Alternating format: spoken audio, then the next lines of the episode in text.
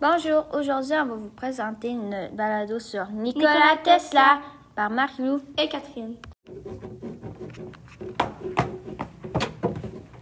Hey Catherine, est-ce que je peux parler de Nikola Tesla? Ouais.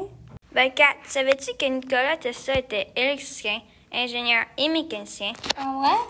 Oui, il a aussi inventé un rayon de la mort pour mettre à la fin à toutes les guerres. Vraiment, ça a-tu marché?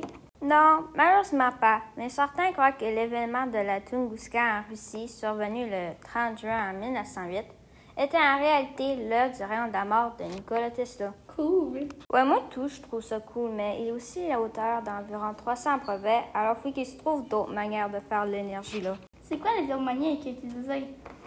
Ben, Tesla avait développé l'utilisation du courant alternatif, qui est un moyen plus efficace de transmettre l'énergie sur de longues distances. Aussi, qui était utilisé à l'époque et lui apportait du profit grâce à son brevet sur la technologie. C'est où qu'il a fait ses transmissions?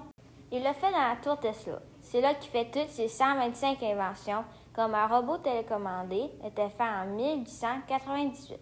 C'est pour ça qu'on n'a plus besoin de marcher à la TV pour changer de poste là. Il a aussi la lampe néon en 1891, qu'il utilise pour éclairer son laboratoire parce qu'il n'y a pas de fil, alors il peut la porter partout. Il y a encore plus d'inventions, mais je ne vais pas toutes les dire parce que ça va être très long. Attends, t'as-tu vraiment dit un robot télécommandé? Oui, Ben, je sais que t'as dit que c'était pour changer de poste, mais c'est-tu vraiment un vrai robot que tu places à côté de ta télé puis qui change le poste pour toi? non, c'est pas ça en tout, Kat. C'est même pas un vrai robot. Ben là, c'est quoi? Kat, t'as trop d'imagination, oui. C'est juste un petit bateau télécommandé que tu places sur ta télé qui s'appelle Téléautomaton.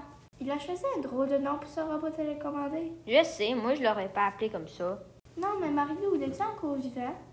Non, malheureusement pas. Il est mort le 7 janvier 1943, mais on utilise encore ses inventions. Tu m'as appris beaucoup de choses à propos de Nicolas aujourd'hui, mais je vais continuer de dessiner, donc euh, bye. Bye, Kat! Bye. Merci pour écouter notre balado. Si vous l'avez aimé, vous pouvez faire notre quiz. Qui est juste à côté de notre balado. Merci. Bye! Bye.